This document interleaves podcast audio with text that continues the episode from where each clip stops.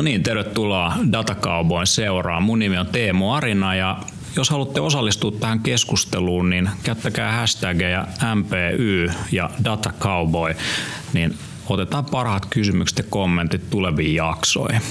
Mulla on tänään vieraana Jenni Siermala, joka on tietoturvapäällikkönä Sote Digissä, eli keskustellaan terveydenhuollosta, tietoturvasta ja erilaisista kysymyksistä, mitä liittyy tietosuojakäytäntöihin ja missä ollaan tänä päivänä. Tervetuloa. Kiitoksia. Mahtavaa. Ja sitten meillä on Microsoftin edustajana on Anna Ronkainen, joka tarkastelee moderneja työympäristöjä ja sulla on kohderyhmänä PK-yritykset. Kyllä. Mahtavaa. Tervetuloa. Ähm, mulla on tässä joka jaksossa joku tällainen erikoinen biohakkerin valmistelema drinkki tai juoma ja tällä kertaa meillä on itse asiassa edellisen podcast-vieraan äh, Jaakko Halmetto, joka on myös biohakkerin käsikirjan ravintoasiantuntija, niin suunnitellut tämmöisen kaakaojuoman. Tässä on siis kaakao peruspohjana, mutta sitten tässä on myöskin ähm, vähän tämmöisiä joulusia yrttejä ja kanelia ja näin poispäin. Ja, ja sitten tämmöistä kaakao-uutetta kuin chokamine, joka pitäisi myös tehostaa muun muassa kognitiivista suorituskykyä tämmöisen podcast-harjoituksen aikana. Tervetuloa. Kiitos. Tässä on kookoskermaa pohjana, eli on laktoosta. Hmm. Tuoksuu hyvälle ja maistuu hyvälle myös. Joo, hyvä toinen joulunen tunnelma. Satanna myöskin itse asiassa ihan viimeistä viedään niin sanotusti raskaana. Ja kiitos, että tästä huolimatta saavuit tänne Joo, tuota studioon. eipä mitään. Normaalisti työelämässä siihen asti, kun Just jää äitiyslomalle. Oikein mahtavaa. Jenni, sä olit eilen, oletko lääkäripäivillä? Joo, nyt on menossa lääkäripäivät ja tästä riennän myös sinne Hmm. Sä oot menossa pitää esitystä sinne ja sun tausta on siis se, että sä oot ollut, ollut sairaanhoitopiirissä tuolla... Pohjois-Pohjanmaalla, Pohjois-Pohjanmaan sairaanhoitopiirissä. Kyllä, sä oot nähnyt minkälaista on teknologia ja sen käyttö sote-alalla ja nyt oot tarkastelemassa niitä erilaisia käytäntöjä sote-käyttöönottoihin liittyen ja, ja, ja sun itse asiassa toi tota, gradusi kosketti siis myös tota että hyvin läheisesti. Joo, mä tein silloin aikoinaan tein gradun tietoturvapolitiikoista, tutkin niitä, että kuinka ne täytyy organisaatiossa ottaa käyttöön ja että miten henkilöt sitoutuu noudattamaan ja alkaa toimimaan näiden ohjeistuksien mukaisesti. Ja nyt teen väitöskirjaa etäsairaanhoidosta. Kyllä. Etäsairaanhoito on, on kiinnostava teema, missä siirretään myöskin sitten potilaan seuranta sinne kotiin ja siihen liittyy varmasti monenlaisia tietoturvakysymyksiä. Anna, miten hyvin yritykset ottaa erilaiset ohjeistukset käyttöön, mitä tulee tietoturvakysymyksiin? Onko ne salasanat muun muassa niin monimutkaisia kuin niiden pitäisi olla? No nyt jos puhutaan suomalaisesta PK-yrityksestä, niin meillä on vielä aika paljon työnsarkaa. Eli suurin osa yrityksestä ei välttämättä suojaa vielä oikein minkään lailla hmm. sitä ympäristöä. Että sehän kuulostaa siltä, että niin kuin yrityksen liiketoiminta voi olla hiuksen varassa, jos, jos tota... No ne askeleet on tosi pieniä ja helppoja ottaa sen tilanteen parantamiseksi, että ihan monivaiheisella tunnistamisella moni yritys ottaa ison askeleen suojakseen sitä Joo. ympäristöä. Eli kysymys monivaiheisella tunnistuksella voi olla vaikka se, että tulee joku koodi, joka pitää vielä Kyllä, juuri näin, mitä terveydenhuollossa esimerkiksi tällä hetkellä käyttöön otetaan paljon. Joo. Miten tota, se näkyy nyt vaikka sitten siellä niin kuin jossain sairaanhoitopiirissä, eli joudutaanko siellä koko ajan kirjautua erilaisiin työasemien salasanoilla Joo. ja generaattoreilla?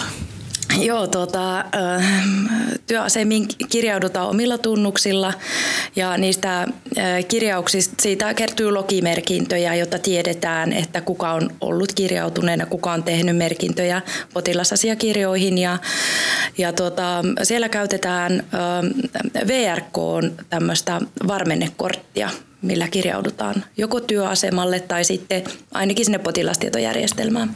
Joo.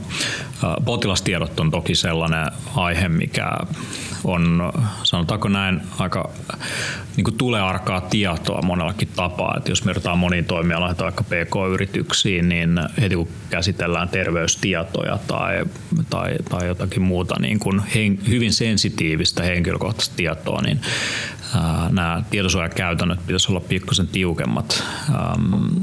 Toki on hyvä kysymys, että jos sul vaikka sun syketieto, niin onko se nyt sitten loppujen lopuksi niin iso riski, että, että joku tietää, mikä sun leposyke on, tai jos joku tietää, mitkä on mun lymfosyyttiarvot, mutta ainakin lähtökohtaisesti terveystietoihin suhtaudutaan niin kuin ne olisi valtiosalaisuuksia. Onko näin? aika aika raflaavasti sanottu. Tota, henkilötiedot kyllä, varsinkin nyt kun on tullut tämä EUn tietosuoja-asetus, niin, ja sitten siellä tunnistetaan potilastiedot erityisinä henkilötietoryhminä, joita täytyy pitää salassa pidettävinä, kyllä. Joo. Mitä, mitä tota, miten tämä EU-tietosuojalainsäädäntö ja sen varsinkin viimeaikaiset muutokset näkyy nyt sitten vaikka muutoksina tai päivitystarpeena PK-yrityksessä? Mun mielestä EUn ajatus siihen koko GDPR oli tosi hyvä ja aito siitä, että ihminen loppukädessä omistaa sen itseään koskevan tiedon.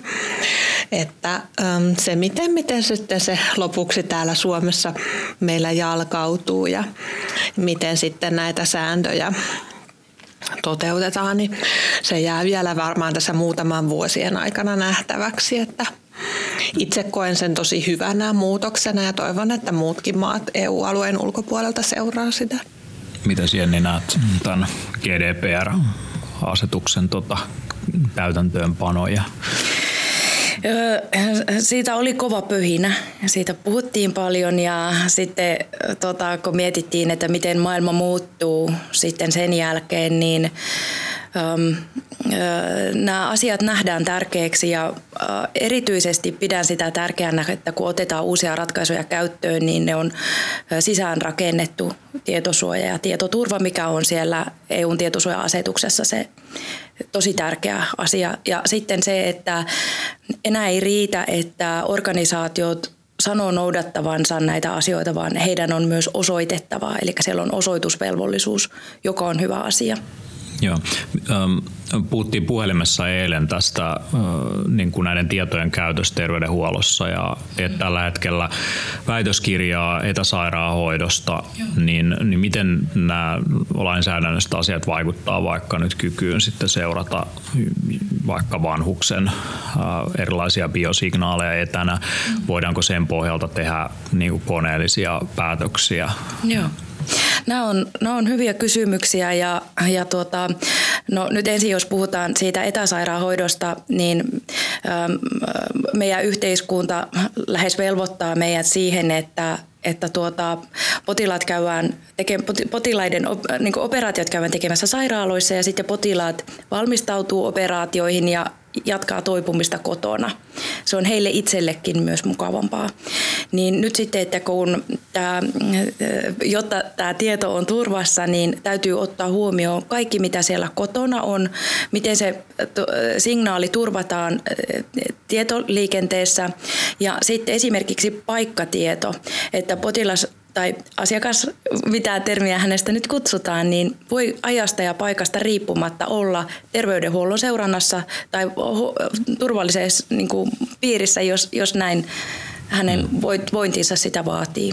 Joo, ja ilmeisesti joissain kohderyhmissä, vaikka vanhukset, niin tämä säästää merkittävästi terveydenhuollon kustannuksia, mitä pidempään me voidaan pitää terveydenhuollon asiakas niin sanotusti kotihoidossa, niin sitä edullisempaa se yhteiskunnalle on. Eli, Joo. eli tota, mitkä on semmoisia tyypillisimpiä etä, etäsairaanhoidon niin kuin tavallaan, mitä valvontaa se on? Katsotaanko siellä vaikkapa niin kuin verenpainetta etänä tai niin kuin unta tai mitä siellä niin kuin seurataan? Terveydenhuollossa tällä hetkellä kotiin tarjottavat palvelut on, on sellaisia, että siellä käy kotihoitaja.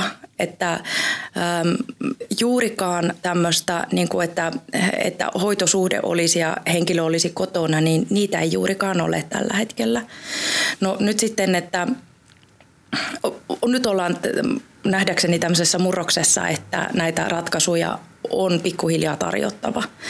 Ja ähm, No, sitten kun puhutaan vielä tietosuoja-asetuksesta ja automaattisesta profiloinnista ja päätöksenteosta, jossa mennään näihin, että, että olisi, tehtäisiin hoitopäätöksiä, niin nämä on nyt niitä kysymyksiä, mitkä, mi, mihin on hyvä tutkia vastaukset ja testata Joo. ne tieteellisesti. Mitäs Anna, tota, jos ajatellaan vaikka nyt, olet siis raskaana, niin ottaisitko anturi, joka seuraisi vaikka raskauden edistymistä ja tilaa, joka on sitten kytköksissä sitten terveydenhuoltoon ja sitten sen mukaan No tähän hyvin henkilökohtaiseen kysymykseen niin vastaisin itse, että kyllä ottaisin. Totta kai mulle on kaikista tärkeintä, että vauvalla on kaikki hyvin. Hmm, kyllä, eli, eli tota, se vastuu siinä kohtaa, niin, niin tota äitinä jo näin etukäteen, niin ottaisit mielellään anturi, joka seuraisi. seuraisi. Joo, ottaisin. Mitäs sitten, kun vauva on syntynyt ja se on siellä, siellä vaikka pinna sängyssä, niin, niin tota, laittaisitko anturi, joka seuraa niin kuin lapsen Luultavasti vointia? laittaisin sellaisenkin. Hmm. Sellaisiakin on markkinoilla jo nykyään olemassa. Niin. Että, Tässä Helsingin alueellahan käy sitten kotihoidossa ää, niin kuin, tai neuvola täti käy kotona sen ensimmäisen tarkistuksen sen jälkeen, kun Helsingin alueella on syntynyt lapsi. Eli siinä on jo sitä kotisairaanhoitoa heti Aivan. sitten tuoreilla äideillä käytössään. Tässä otetaanpas pieni tämmöinen etäsairaanhoito case-esimerkki, niin mulla on siis Jenni tällä hetkellä reaaliaikaisessa seurannassa, niin siinä näkyy syke ja sykevälin vaihtelu, joka kertoo stressitasosta. Ja tuota, sulla on siis tällä hetkellä on, on käsi varressa, Täällä, kyllä. on anturi siellä, siellä ja, ja kun katson sun sykettä tällä hetkellä tämmöinen niin kevyt äh, liikuntasuoritushan tämmöinen haastattelutilanne on, mutta olet itse asiassa erittäin levo levollinen ja hermostollisesti hyvin palautunut. Eli en, en ole tällä hetkellä mitenkään huolissani, huolissani terveyden tilastanne. Kiitoksia. Tota, pidin toki tästä analyysistä, koska se palaute oli hyvinkin positiivinen. Tämä on hyvin jännittävä tilanne. Mulla ei ole koskaan ennen ollut tämmöistä ja toki tulee useita tietoturvakysymyksiä tässä mieleen, muun muassa, että onko siinä puhelimessasi virustorjuntaa, mihin nämä tiedot tallentuu, mutta että, mutta että tämä on mukava tämmöinen demokeissi. Olin Joo. hyvin suostuvainen no. tähän. Ö, olisitteko molemmat suostuvaisia, että työnantaja seuraisi teidän syke- tai stressitaso reaaliajassa? Mitä Sanna?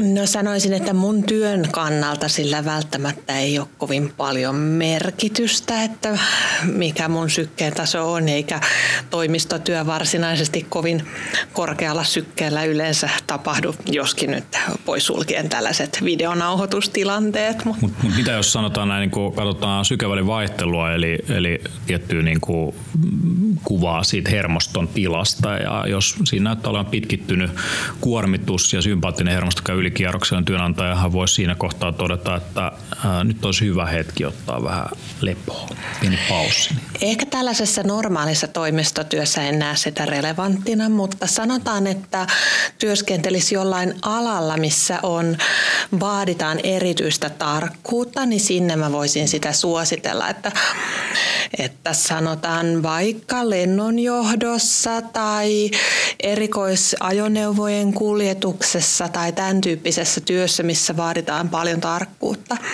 niin se ei välttämättä olisi niin kuin työn kannalta huono asia seurata tällaisia. Normaali toimi, toimistotyössä ehkä hieman yliampuvaa, mutta Kyllä. hauska ajatuksena. Joo, Big Brother valvoo niin sanotusti, niin tota, mites, mites Jenni, olisitko valmis siihen, että työnantaja tietää koko ajan äh, liikkeidesi lisäksi myös, myös tota, äh, biosignaalisi? No ensinnäkin kysyisin sitä, että kuinka yhteensopiva tämä olisi, kun otetaan huomioon laki yksityisyyden suojasta työelämässä. Jos mennään sitten taas siihen, että että kuinka tämä tukee hyvinvointia ja sitä, no tiedetään myöskin, että tietotyötä tekevät uupuvat. He eivät itse huomaa sitä, että, että nyt, nyt menee liian kovaa. Niin tota, voisiko se ehkä olla niin, että se tieto menisi vaikka työterveyteen, josta sitten työterveys voisi keskustella esimiehen kanssa, että, että, että täm, täällä on muutamia henkilöitä, kenen ää, tota, työkuormaa voisi tarkastella uusiksi. Aivan. Toinen hyvä idea voisi olla tämmöinen Mm, tietotyössä tyypillisesti monet tekevät monitehtävä suorittamista, eli niin kutsuttua multitaskingia, mikä on nähty ainakin akateemisessa tutkimuksessa, että se nost, voi nostaa stressitasoja sen takia, että meidän kognitiivinen kyvykkyys ei ehkä ole ihan siinä, että suoritamme työmuistista päällekkäin asioita. Että ehkä työpaikat vois sitten tavallaan tehdä sellaisia äm, sääntöjä tai normeja sinne työpaikalle siitä tekemisestä ja millä tavalla työtä tehdään ja sitten mahdolliset tällaiset bioseurannat tosissaan menisivät sieltä terveydenhuollon kautta. Tässä on tietenkin monenlaisia kysymyksiä ja se on Demokleen miakka. Että tietyssä mielessä se voi edistää työntekijän hyvinvointia ja, ja tässä on tällaisia positiivisia skenaarioita, mutta toisaalta se voi myös mahdollistaa ihmisten laittamisen, okittamisen jonkin järjestykseen, vaikkapa tiimit sen mukaan, että missä tiimissä on eniten kuormitusta ja, tai, tai ketkä ei niin kuin näytä pärjäävän, vaikkapa nyt just niin kuin ratin takana, niin, niin sit sen perusteella voitaisiin alkaa laittaa ihmisiä eriarvoiseen asemaan. Näissä on tietenkin tosi monia erilaisia kysymyksiä, mutta ää, jos mennään siihen, että kone analysoi ja tekee sulle suostuksia, ajatellaan, että se ei missään vaiheessa näy työnantajalla. Eli sulla on vaikka tällainen mittari ja ää, tekoäly toteaa, että nyt sun kannattaisi ottaa yhteyttä työterveyshuoltoon tai nyt sun kannattaisi ehkä ottaa iisisti, ota pieni kaksi minuuttia hengitysharjoituksia, niin äh, kuinka valmiita olette siihen, että teidän tietoja prosessoidaan ihan puhtaasti koneellisesti, missä kone tekee niitä päätöksiä? Niin, tota, mm, kuinka suostuvainen itse olisin, niin, niinhän se oli se kysymys. Niin, tota. niin. Suuri osa kansalaista on kuitenkin suostuvaisia rekisteröimään vaikka jonkun ilmaisen sähköpostiosoitteen ja usein sen mukana tulee niin kuin se, että kaikki sun sähköpostit luetaan ja analysoidaan sen pohjalta sulle tehdään erilaisia suostuksia. Joo, tota, ihmiset antavat omia tietojaan moniin paikkoihin. Ö, oma, itse olen taas sitten lähtökohtaisesti skeptinen ja haluan ymmärtää prosessit siellä taustalla. Ja jos, jos nämä prosessit on o, niin kuin, omasta näkökulmasta sen, sen kaltaisia, että, että tuota, ne on läpinäkyviä ja niin kuin tässäkin esimerkiksi, että mihin tiedot tallentuu, miten nämä päätökset tehdään, kuka muu pääsee siihen tiedo, tietoon aidosti, niin tota, Varmasti on niin, että kun tekee, itse teen väitöskirjaa ja sitten on hyvin mielenkiintoisessa työtehtävissä, niin se voi viedä mukanaan ja silloin varmasti on hyvä, että joku sanoo, että nyt on pienen mindfulness-meditaation paikka esimerkiksi. No mulla on tota entuudestaan ihan pieni lapsi tuolla kotona, että se aika hyvin huolehtii siitä, että äidin puhelin ei kyllä ole kädessä siellä kotona, että siitä omasta ajasta tulee tosi hyvin huolehdettua, ainakin tällä hetkellä. Mutta mä sanoisin, että se on vähän henkilökohtainen se kysymys, että eri ihmiset voi tarvita erilaisia asioita. Mm. Toinen huomaa helpommin itsestään, väsyykö tai tekeekö mm. liikaa töitä ja toinen sitten ehkä ei. Mm. Ja sen vuoksi tavallaan kun ratkaisuja on olemassa, niin se on hyvä, että ihmiset saa itse valita sitten, että onko tämä mulle hyvä. Niin juuri.